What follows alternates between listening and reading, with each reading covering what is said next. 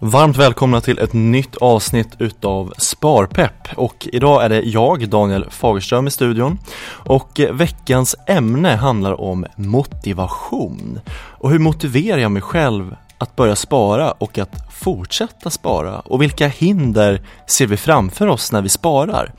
Och med oss för att, för att besvara de här frågorna så har jag tagit in en riktig motivationsexpert, Björn Höglund. Varmt välkommen till Sparpep. Ja, men tack Daniel för den introduktionen, roligt att vara här. Ja. Skulle du kunna presentera dig? Var kommer du ifrån? Du, jag kan säga, jag blev helt chockad, för bara några dagar sedan så fick jag översköljd av gratulationer på LinkedIn. tjugoett år har jag jobbat med på Dale Carnegie nämligen. Gratulerar. Eh, man vill gärna känna sig lite yngre och sådär. Eh, där är det så att jag jobbar som coach, eh, eller senior trainer som vi säger. Mm. Och eh, även vice vd för vår verksamhet här i Sverige. Eh, men det vi gör egentligen, det är att titta på hur kan vi göra för att människor och företag kan förändra beteenden, vanor, och göra de skifter de behöver. Och det gör vi inom en massa olika områden. Det kan vara försäljning, det kan vara ledarskap och kommunikation och, och sådär. Och det beror ju på individens olika mål. Och Björn, vad tycker du är viktigast med det här avsnittet vi, vi spelar in idag? Ja, men man skulle säga att rubriken handlar om egentligen hur skapar du goda vanor och ett skifte som består. Du lyssnar på Sparpep, som är en officiell sparpodd från Nordea. Och där lyfter vi upp ämnen som är kopplat till sparande och hur du blir den bästa versionen av dig själv som sparare.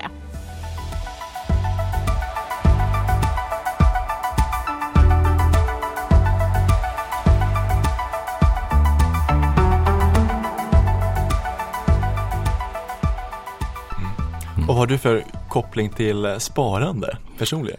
Åh, oh, personligt sparande. Ja. ja, nej, ja men jag kan säga i början var jag nog inte speciellt bra på att spara. Jag har alltid varit en slösa figur i under studietid och, och tidig begynnelse. Det var till och med någon bankman som sa så här: ja, men när man är så där ung, då, då ska du använda dina pengar, och det levde jag väl efter. Eh, men samtidigt så har jag haft en, en drivkraft också, en längtan så här, nej, men jag vill vara oberoende. Mm. Jag vill vara skuldfri, jag vill liksom inte vara skyldig någon någon. Så lånar någon nu pengar till mig, då betalar jag alltid tillbaka som en riktig Lannister. Mm. Men, och det har varit en viktig drivkraft som gjort att framförallt nu kanske, ja, men efter de här första mm. åren när man bygger upp sitt hem och sådär, mm. har jag haft väldigt stort fokus på sparande mm. och, och, och nå det målet. Mm. Och varför är det viktigt att spara, tycker du, Björn? Ja, men för mig handlar det om frihet. För att om jag har sparat så vet jag att då har jag friheten att kunna, ja, leva som jag vill, göra resor och eh, framförallt kanske också ge möjlighet för min familj och barn att göra saker och ting. Så, här. så jag tror eh, det är ju, jag, jag vet inte, jag är ju uppväxt i Småland. Mm. Eller egentligen är jag göteborgare, det kan komma fram dialekter, men jag bodde många år i Småland. Och när jag studerade där också så blev jag väldigt bekant med Gnosjöandan. Ah, vad är det för någonting? Ja, men Gnosjöandan, det är ju ett eh, samhälle runt Gnosjö där det finns väldigt många eh, entreprenörer som byggt upp företag. Och eh, under mina studier så blev det en hel del intervjuer och besök och praktikfall, allt möjligt och sådär. Och en sak som slog mig är att de flesta av de här entreprenörerna som byggde upp sina företag, de gjorde det från ingenting. De började i garaget, verkligen mm. bokstavligt talat garaget. Mm. Och sen byggde de upp en verkstad som kanske har femtio, hundra, tvåhundra personer mm. och en, en liksom lönsam verksamhet. Mm. Men det nästan alla sa, det var att ja, men först tjänar du pengarna och sen använder du dem. Mm. Och just den här filosofin då, att verkligen bygga upp förutsättningar för att du inte ska liksom gå runt och må dåligt eller liksom vara beroende av någon annan och sånt där. Och det, det tror jag har präglat mig en hel del, både mm. mitt företagen och, och mitt eh, syn på sparande också. Mm. Mm. Nu var du inne lite på här att du, du sparar för att kanske resa och sen för din familj.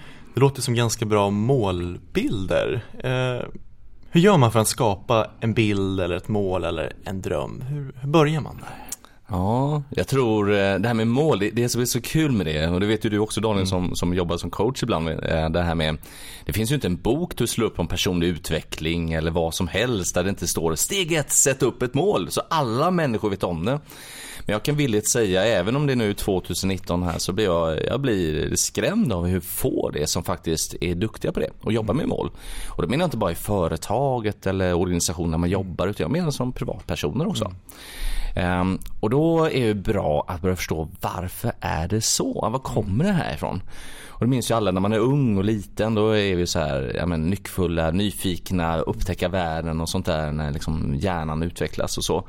Men sen efter ett tag så händer någonting, och man skulle kunna beskriva det som att Eh, men tänk dig själv nu, det är ju sommar här mm. och att du är på väg att gå till det här sommarbadstället eh, som du har någonstans närheten. Och vad gör du då? Men du går ju den här stigen som är upptrampad eh, där du alltid har gått eh, för att ta ner till badstranden, och det kommer du förmodligen fortsätta med. Men om du tänker sig plötsligt, ja men hmm, undrar om det kan vara faktiskt närmare att gå över kullen där, så får man dessutom lite utsikt. Då, då är det ju massa ljung, och så är det blåbär, och så kommer nässlor, och så liksom får du gå där och traska, och liksom det är insekter och allt möjligt. Så här. Och det, det är ju ganska jobbigt att vika av från den här stigen, även om du kommer upp på kullen och säger, oj vad fint det är då. Så det gäller ju då börja lägga om vanorna så att du trampar upp den här stigen, inte bara en gång utan två gånger, tre gånger, och till sist så får du trampa upp en ny stig och upptäcka, jag var mycket närmare, undrar varför jag gått på den där gamla stigen mm. hela tiden. Och det beror ju på att det är så hjärnan funkar. Mm. vi, vi är ju eh, brukar nästan säga programmerade för status quo, att alltid fortsätta på samma sätt som vi alltid gjort, mm. och det gör att det är väldigt svårt att ändra vanor. Mm. Men vet vi om det, ja, men då, då är det lättare att förstå, ah, det krävs alltså en ansträngning ifrån mig mm. för att jag ska nå de här målen också. Det är ju inte bara att sätta upp ett mål, utan jag behöver liksom göra en plan för att nå det här målet också. Mm. Vad är ett mål? Hur ska man definiera ett mål? Ja, det finns ju så här väldigt vanligt, många säkert har smart så här, det, är så här, det är inte alla som känner till kanske. Nej. Men smart står ju för att man sätter upp mål som är specifika, mätbara, attraktiva, relevanta och tidsbestämda. Det här jobbar man ju mycket med när du jobbar med liksom, i, i ditt arbete säkert. Mm. Men eh, det jag har märkt, om du sätter privata mål mm. så är det jätteviktigt att du kopplar det till någonting som är känslomässigt väldigt starkt och viktigt för dig. Varför det? Ja, men det hänger ju ihop med lite grann hur hjärnan funkar igen. Vi har ju något som kallas det limbiska systemet. Det är där man alla hormoner bildas och sådär. Och det kopplar ju an till hur, liksom, vad du minns. Och det finns ganska mycket studier och stöd, både svenska och utländska, som visar att om du är med om känslostarka upplevelser, då ökar chansen att du minns det. Och på samma sätt förstärks det att du blir påmind om det. Mm. Och det gäller ju även mål då. Om du bara sätter ett mål som egentligen inte betyder så mycket för dig, utan du sätter upp ett mål för att ja, du har läst någonstans att det är bra, då kommer det förmodligen inte räcka. Och jag, jag, man kan ju göra lite kul liknelse. Jag vet inte om ni känner igen det här, men eh, om några av er där ute är singlar eller så här, varit utan partner, skilt er, vad som helst. Jag vet inte om det har hänt er, men det, så kan, det har hänt mig i alla fall. Eh, då, då kan det ju vara så här att man går runt med en längtan att man liksom vill träffa en ny partner, och då vill man kanske se bra ut. Eh, det brukar aldrig gå så bra som att gå ner i vikt när man har den drivkraften eh, under den perioden. Sen helt plötsligt när du kanske har en partner och bundit upp dig och gift och förlovad och sånt där, så kanske du fortfarande vill se bra ut, och, och det är viktigt. Men helt plötsligt är det inte riktigt lika viktigt för att du känner dig lite tryggare. eh, det är inte samma samma känslomässiga styrka, utan det är andra saker som konkurrerar istället då. Mm. Och det här, eh, det är bara lite ett exempel, men det är ganska viktigt att förstå det här med att vi behöver hitta någon, den här drivkraften som slår an en sträng hos oss och mm. verkligen längtar efter målet. Och har vi gjort det, ja men då kan vi nog lyckas bra med det. Mm. Hur blir man av med de här sambokilorna då? Sambokilorna? ja. eh, så, bra är att bli singel.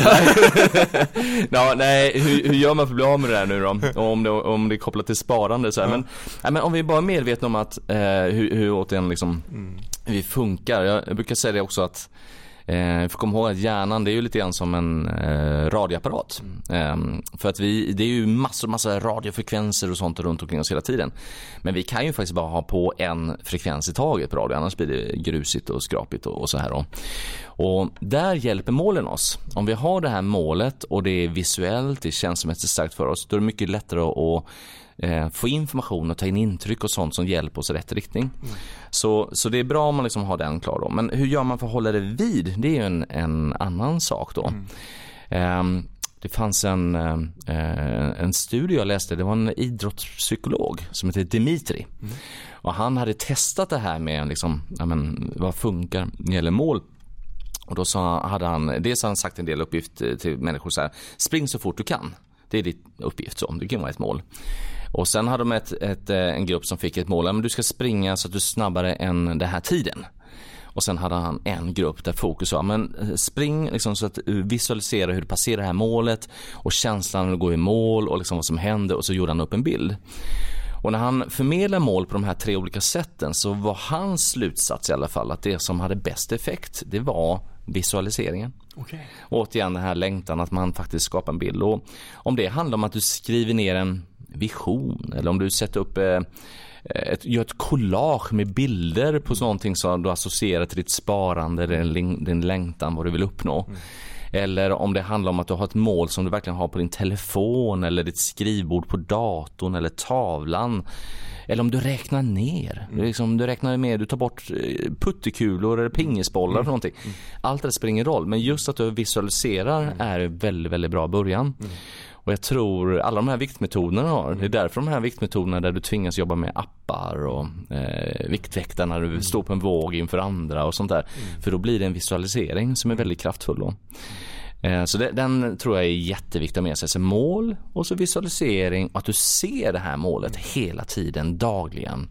Mm. Eh, det är också en bra förutsättning där. Påminner lite om min träningsklocka. För igår gick jag faktiskt ut vid tio-tiden.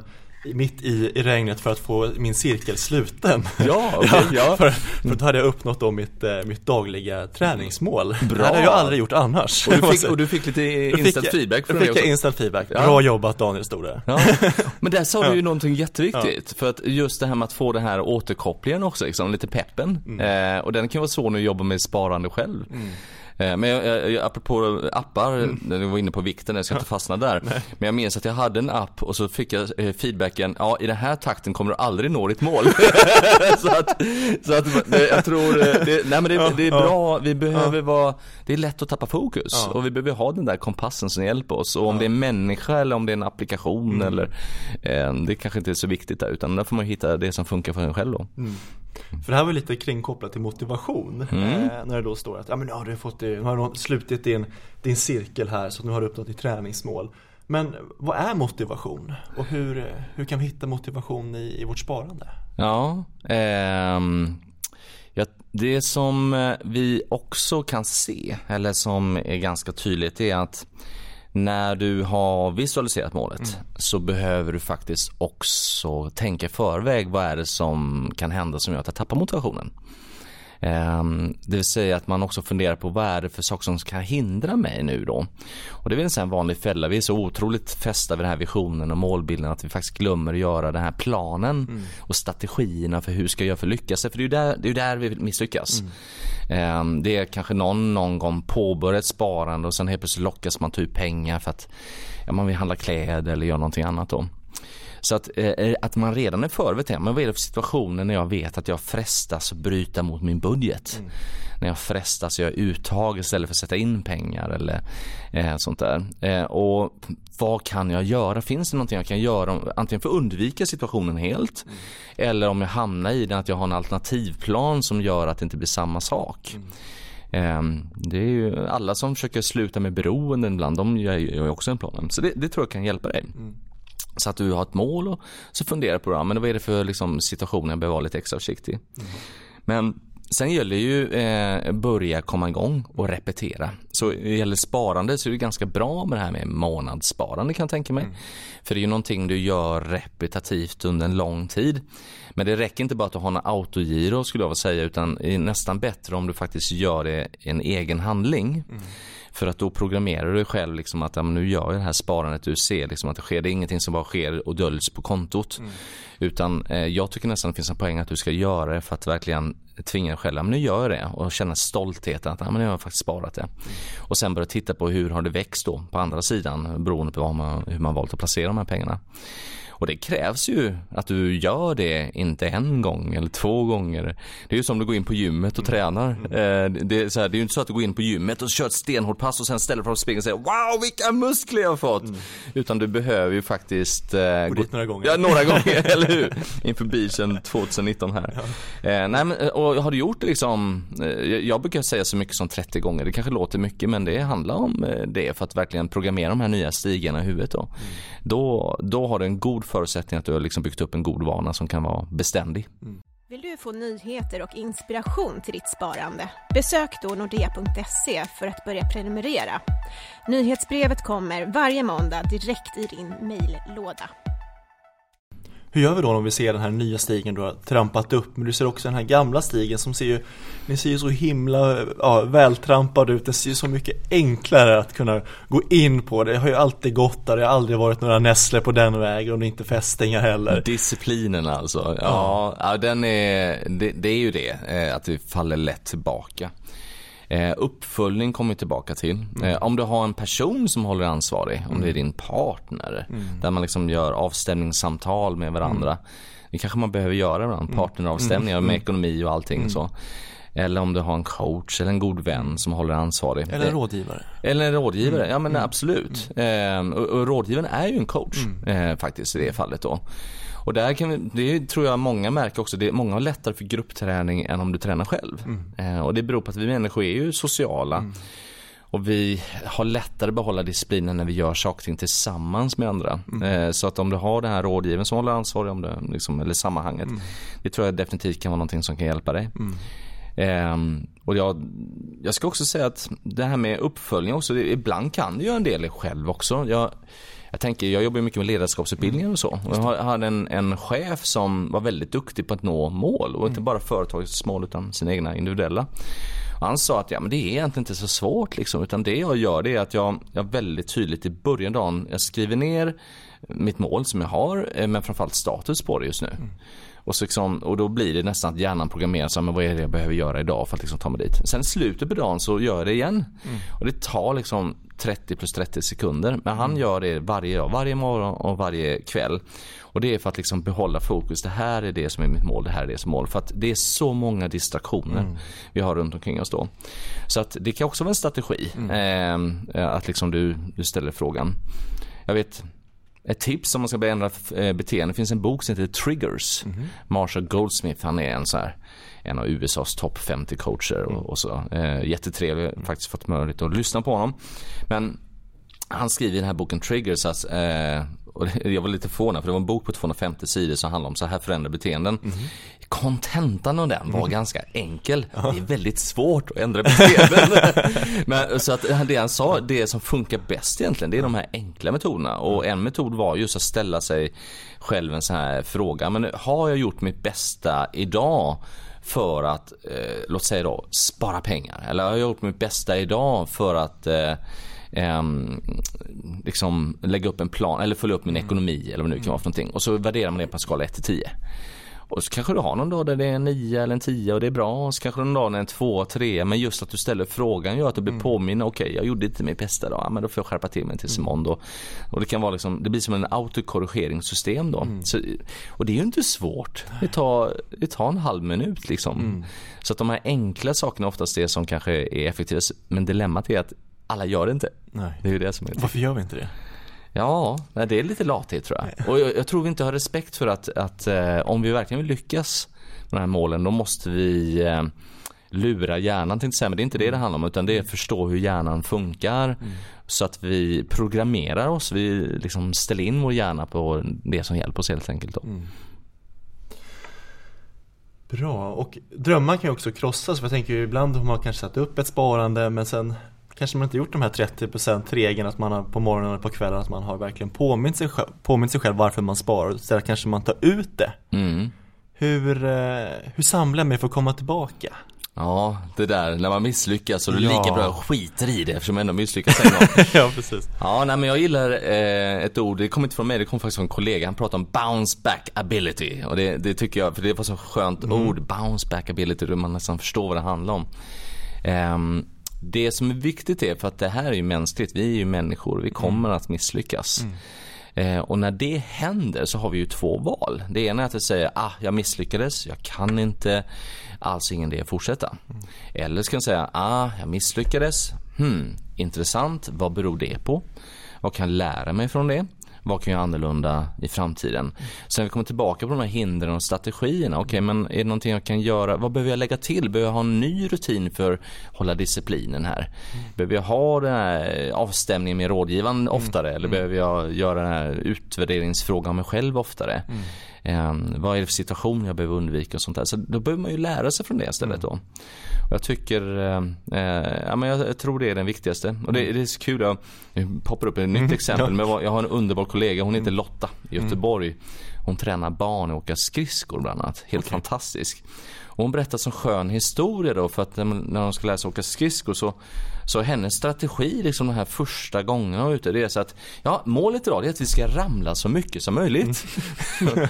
Jaha, hur då då? Nej, men det är ju oftast det som vi är rädda för. Ja. Och det är det som gör att vi inte liksom vågar ta sats och sånt där. Ja. Så låt oss ramla istället massa gånger så vi bara ja. vet hur det känns. Ja. Vi blir duktiga på att ramla. Ja. Och då kan vi släppa det sen och så kan vi fokus på andra. Och jag tyckte det var så otroligt skönt exempel att vi människor får sluta ta oss själva på som så allvar ja. utan misslyckas vi så okej, okay, lärdom från mm. det, upp och hoppa igen mm. och så testa på ett nytt sätt. Mm. Men om vi korkar det, då försöker vi göra om det på samma sätt som innan och det mm. funkar ju inte. Nej. Utan vi måste hitta ett nytt sätt, en ny strategi för mm. dem. Så att jag tror den, den mentaliteten hjälper en långt, och det är ju inte bara när det gäller sparande. Nej. Det gäller ju allting, allting annat. Ja. Mm. Så våga ramla. Det är ett Vå, våga ramla, ramla. Ja, våga ramla, upp och hoppa, upp och hoppa igen. Och ny strategi. Jajamän.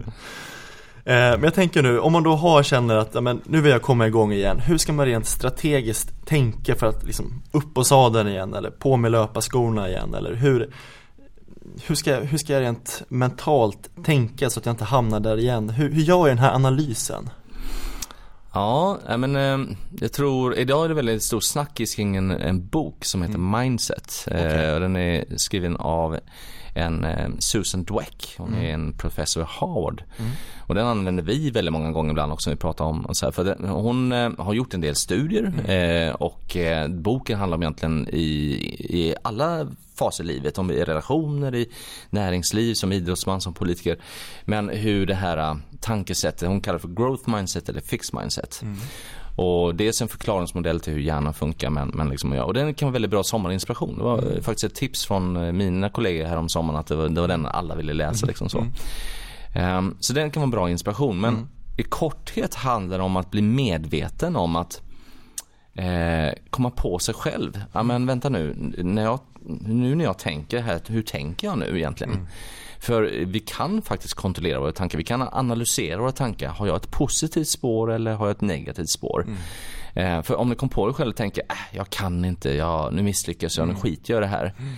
Ja, men när du fått vila på det och känslan har lagt sig och du tänker tillbaka så inser du att ja, men det där var ju typiskt fixed mindset. Mm. Det var ju liksom en låst tankesätt. Mm. Eh, vad är det för trams? Hjärnan utvecklas ju hela tiden. Det finns ju också stöd för det kommer nya nervceller. Det är bara att det är svårt att bygga upp dem. Mm. Ja, ja. Eh, och de där banorna. Så att, eh, då så här, men hur borde jag tänka? Ja, men, ja, jag borde tänka eh, okej, okay, vad kan jag lära mig från det här? Mm. Eh, om jag har gjort någonting annorlunda, vad ska jag ha gjort då?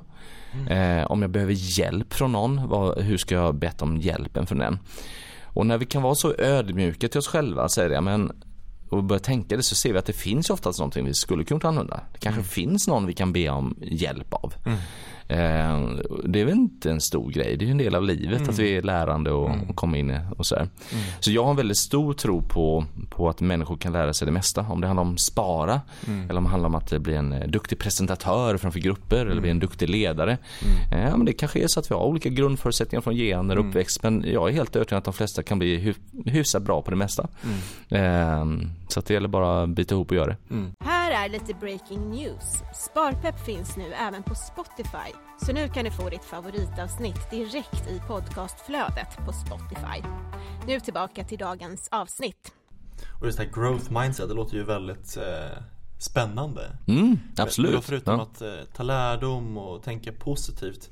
Det låter ju ganska klichéaktigt att man ska ta lärdom och tänka positivt. Men vad är att tänka positivt? Ja, vad är jag tänker positivt? Ja, men, eh, det, det finns ju i och för sig en stöd som visar att tyvärr då genetiskt så är det så att en del människor har lättare för att tänka positivt och en del lättare att tänka negativt. Men där behöver vi också tänka att de som tänker negativt, vad menar vi med det? Ja, men det är oftast att de ser kanske risker eller problem och sånt där. Men det är också growth mindset. Mm. För då analyserar ju de, okej, okay, vad var det som gick fel? Mm. Vad kan jag lära mig från det? Så att man ska egentligen inte blanda ihop positivt tänkande och growth mindset. Nej. Det kan låta så, mm. men man ska veta att growth mindset handlar ju faktiskt om att vi också ser oss i spegeln. Mm. Och vi är ödmjuka för att vi inte är fullärda och kompetenta, utan det finns saker som kan bli bättre. Så att, det är väl en liten skillnad där. Mm. Så att, att man kan tänka negativa tankar på ett bra sätt. Konstruktiva, ja, konstruktiva tankar, ja, ja exakt. Ja. Så att jag, jag är inte så här klämkäck och säger att alla måste vara positiva jämt. Jag tycker det är helt okej okay ibland att man faktiskt efter ja, men det här blev inte bra, det var dåligt och sånt där. Om vi använder det för mm, att göra någonting annat mm. sen. Och inte bryter ner oss själva. Med. Precis, ja, ja visst. Mm. Och sen visst, det är ju jätteskönt med positiva människor och så här, och, och det blir roligare runt omkring dem. Men, men ja, visst får vi vara lite negativa ibland, men använd det som ett lärande helt enkelt. Ja. Ja. Gott. Hur vet man att man har uppnått sitt mål eller sin dröm? Kan man uppnå sina mål? Eh, ja, det, det är så här. Om du, om du jobbar enligt smartmodellen, mm. då har du ju det här tidsbestämda, mätbara. Mm. Och om du jobbar till det till fullo, då ska du veta eh, svart eller vitt, liksom, ja, något mål eller inte. Och är det så att du inte kan säga ja eller nej utan kanske, då var det inget smart mål. Eh, så att jag, jag tror det. Men sen finns det ju lite olika. Jag, jag själv har varit en sån person, så jag värvas väldigt mycket om de här konkreta, eh, inte allt för långa målen, utan gärna liksom så här halvår, årsvis och till och med kortare. Sen finns det en del människor som är mera... Ja, men de lever mer i framtiden och de kanske behöver mer de här visionsmålen, den här bilden av hur de är i en situation som värvar dem väldigt mycket, och det är helt okej okay, mm. för vi vet att det kan fånga oss emotionellt då. Mm. Eh, men det blir ju oftast en hägring mm. på något vis eh, som, som när du kommit dit så flyttar sig den framåt då. Mm. Och jag tror, jag själv har faktiskt blivit bättre på det här med att formulera de här eh, situationsvisionerna. Och jag kan komma på mig själv i mitt jobb, för jag, jag älskar mitt jobb. Jag får en kick av liksom när jag, jag menar, det blir bra ett projekt och en kund. Jag får en enorm skillnad och jag känner liksom att wow, vilken effekt vi har fått här. Eh, då kan jag komma på mig själv, men shit, jag är ju i min vision just nu. Jag är, jag är verkligen där jag vill vara. Mm. Men det är inte så att den upphör bara för det, för jag vill ha mer av det i framtiden. Det är mer en... en känsla, ett flow, någonting som vill uppnå dem. Så att, eh, det är lite skillnad på det här med mål och vision. Men ett mål ska du ju egentligen kunna veta svart eller vitt om det är något. Det, annars eh, eh, är det fel. Sen tror jag när du nått målet, då behöver man ju också komma ihåg en liten detalj. Och det är att ja, men alla går runt och längtar. Åh, imorgon blir det bättre. Och när jag har nått målet, då kommer jag bli lycklig. Mm. Det funkar inte så. Och det kan ju vara en dålig nyhet för många. Eh, Varför inte det? Ja... Ja, det är kontemplationseffekten heter Aha. det. Nej, men det finns ju lyckoforskning på det här. Ja. Jag tänker på, jag tror flera kanske har hört talas om en klassiker bland idrottsmän och de här som drömmer om det här O S-guldet. De kämpar hela sitt liv, mm. eller unga liv, upp till sina tjugofem trettio år där för att liksom ha bästa förutsättningar. Och plötsligt står de där en dag.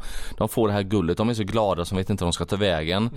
Och sen går det en, två, tre dagar och helt plötsligt blir de helt tomma. Mm. Och helt såhär, ja, men vad ska jag göra nu? Mm. Eh, och faktum är att en del blir till och med väldigt deprimerade och olyckliga.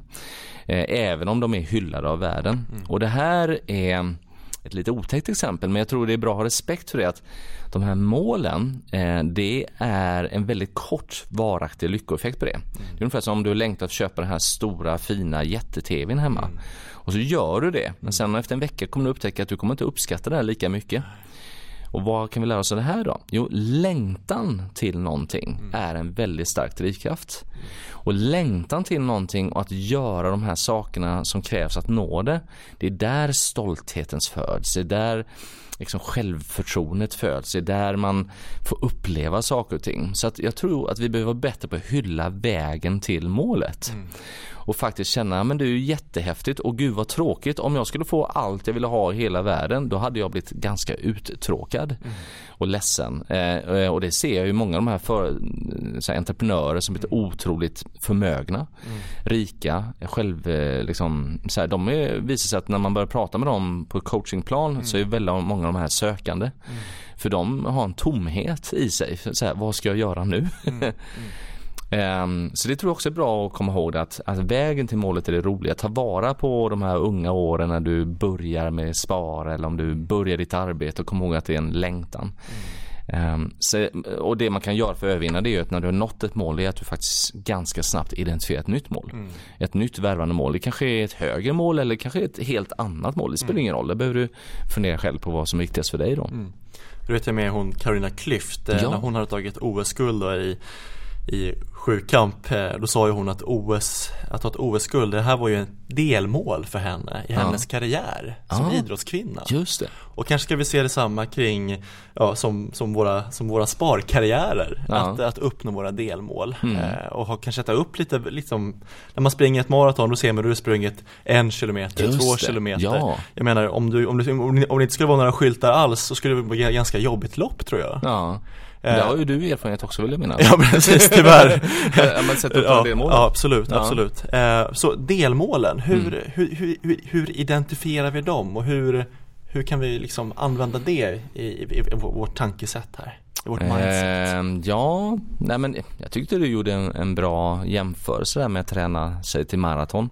Jag själv skulle ha väldigt svårt för ett maraton. Jag har sprungit halvmara, jag tyckte det är jättejobbigt. Men då var det ju ungefär som att ja, du vet om varje kilometer eh, skylt som kom mm. upp, det var ju liksom ett delmål att mm. man hade de här avstämningspunkterna. Jag tittade mm. på klockan, mm. vad hade jag för tid, hur mår jag? Puh, ja men okej, okay. mm. jag orkar liksom vidare. Eh, så det tycker jag är bra om man gör de här avstämningspunkterna, och det kan du ska bestämma din plan från början då, mm. att jag i mitt fall, så jag tittar nästan varje månad på hur ser det ut för mig privatekonomiskt, mm. alltså hur ser det ut för mitt sparande mm. och placeringar. Mm. Eh, och då stämmer jag av, är jag i linje liksom, i målen, mm. behöver jag göra någonting annat mm. och, och, och så. Eh, så jag, jag tror eh, du behöver lägga upp en plan för hur den här uppföljningen ska vara. Jag tror i och för sig, om det är en ny vana du lägger, mm. då vinner du väldigt mycket på att det är ganska täta avstämningar. Mm. Alltså att det är täta delmål, mm. att du gör det ofta helt enkelt. Mm. Eh, sen när du blir mer van och rutinerad, då kan man börja ha det glesare.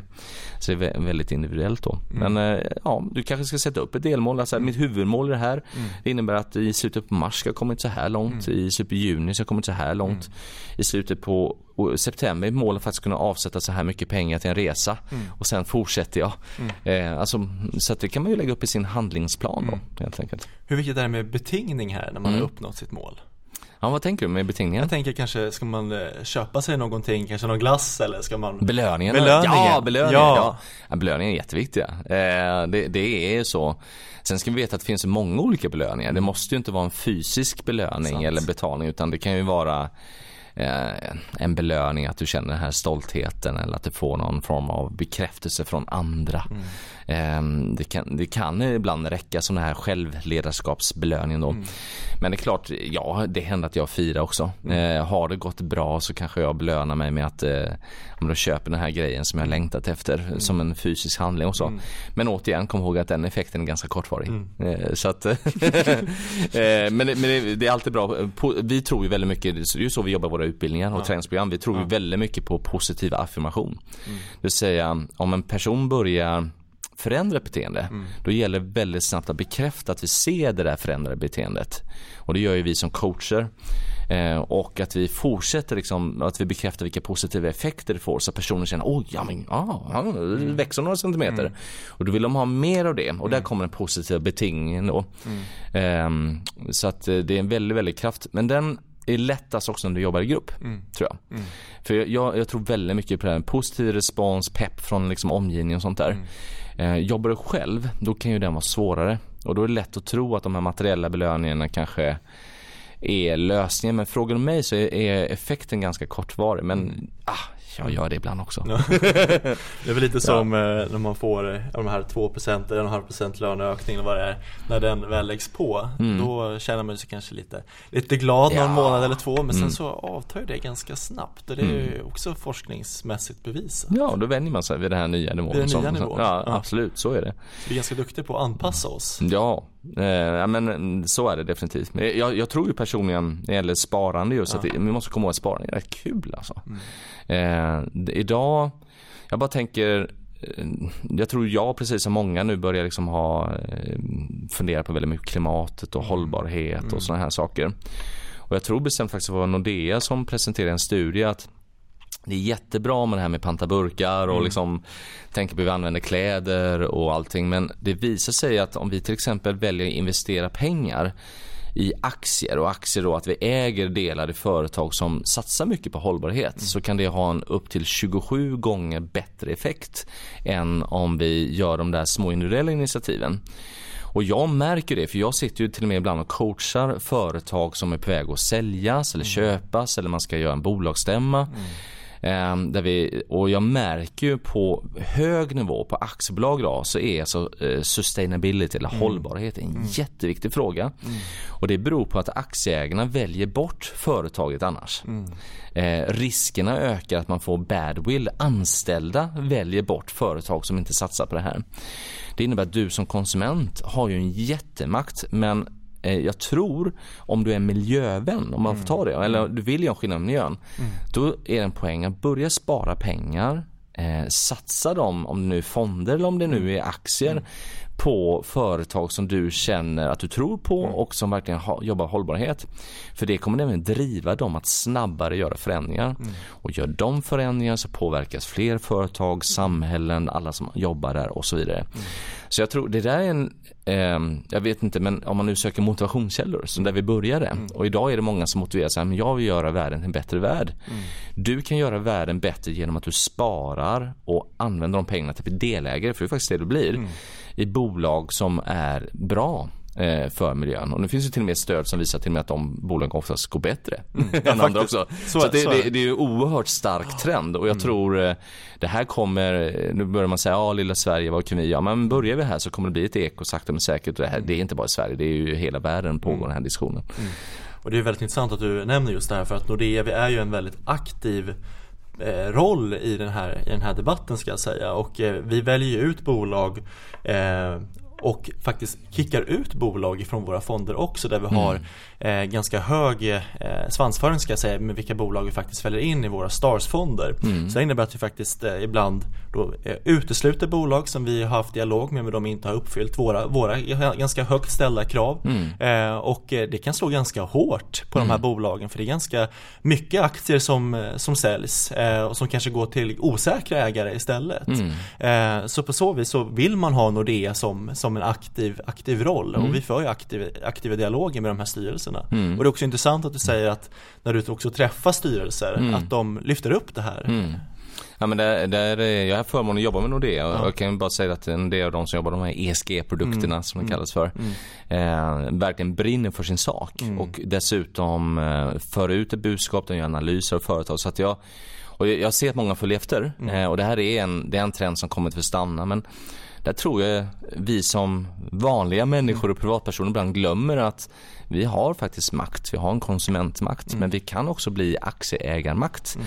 För många bäckar små gör en väldigt stor rå. Eh, och dessutom så idag med de räntelägena som vi har, så är det ju fortfarande så att eh, under lång tid har vi kunnat se att, att placera ägandet eller pengarna mm. i företag mm. har varit mer gynnsamt för att man ska få liksom en tillväxt i det. Sen är det en smaksak om man väljer fond eller aktier, så här, beroende på hur aktiv man är själv då. Men, mm. men jag tror använder det som ett sätt att förbättra världen verkligen. Helt enkelt. Så det handlar inte bara om sparande för dig själv, utan du kan alltså bidra till en bättre värld. Mm. Skyll inte företagen, bli en del av dem istället. Exakt, ganska bra, ja. bra slutsats.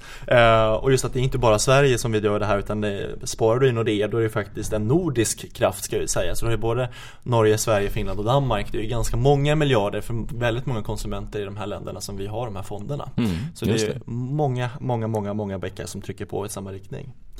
Men Björn, för att eh, runda av det här avsnittet, vad tycker du är viktigast när det gäller sparande och hur du motiverar dig själv att bli den bästa versionen av dig själv som sparare?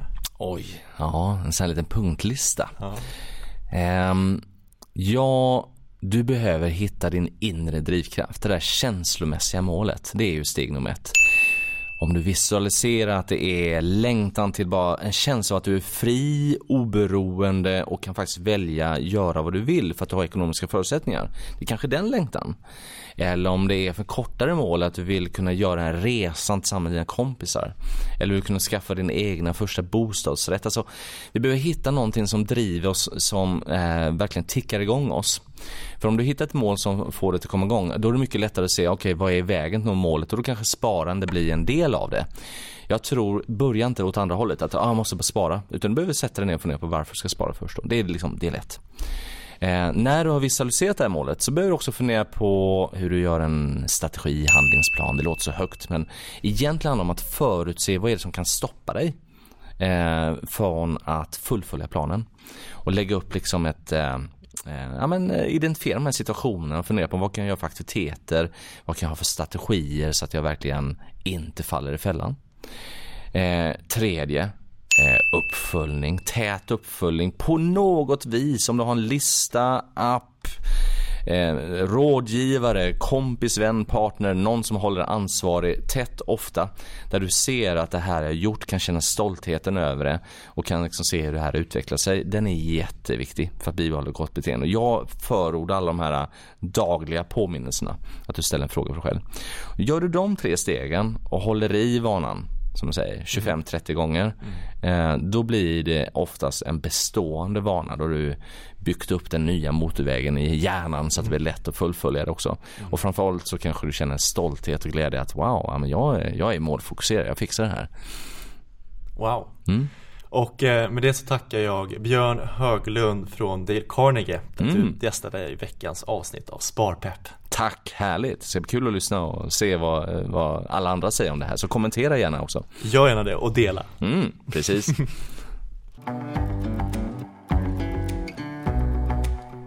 Och i nästa veckas avsnitt, vad kan vi höra där, Erika?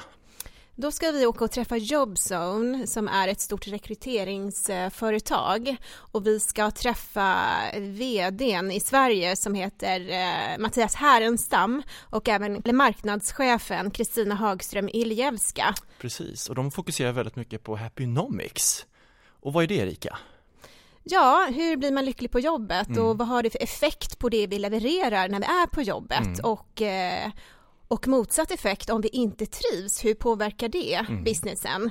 Det är jätteviktigt. Och även det här, om man inte trivs på jobbet och ska byta tjänst, hur påverkar det vårt sparande, vår pension? De bitarna ska vi gå in på. Så att eh, missa inte att lyssna på det. Precis, och har ni några frågor kopplat till det här? Eh, hur, vad ska jag tänka på när jag byter tjänst? Och hur vet jag att jag ska ta nästa steg? Eller hur vet jag att jag kanske ska arbeta med någonting med mig själv i min nuvarande roll? För i vissa fall kanske man söker sig vidare lite för snabbt, för man kanske har fått lite fnurra på tråden någonstans. Så har du några frågor kring det här med rekrytering och din karriärplanering? Eh, skicka då en fråga till sparpepp snabel-a nordea punkt se, så kommer vi att svara på de frågorna när vi besöker JobZone.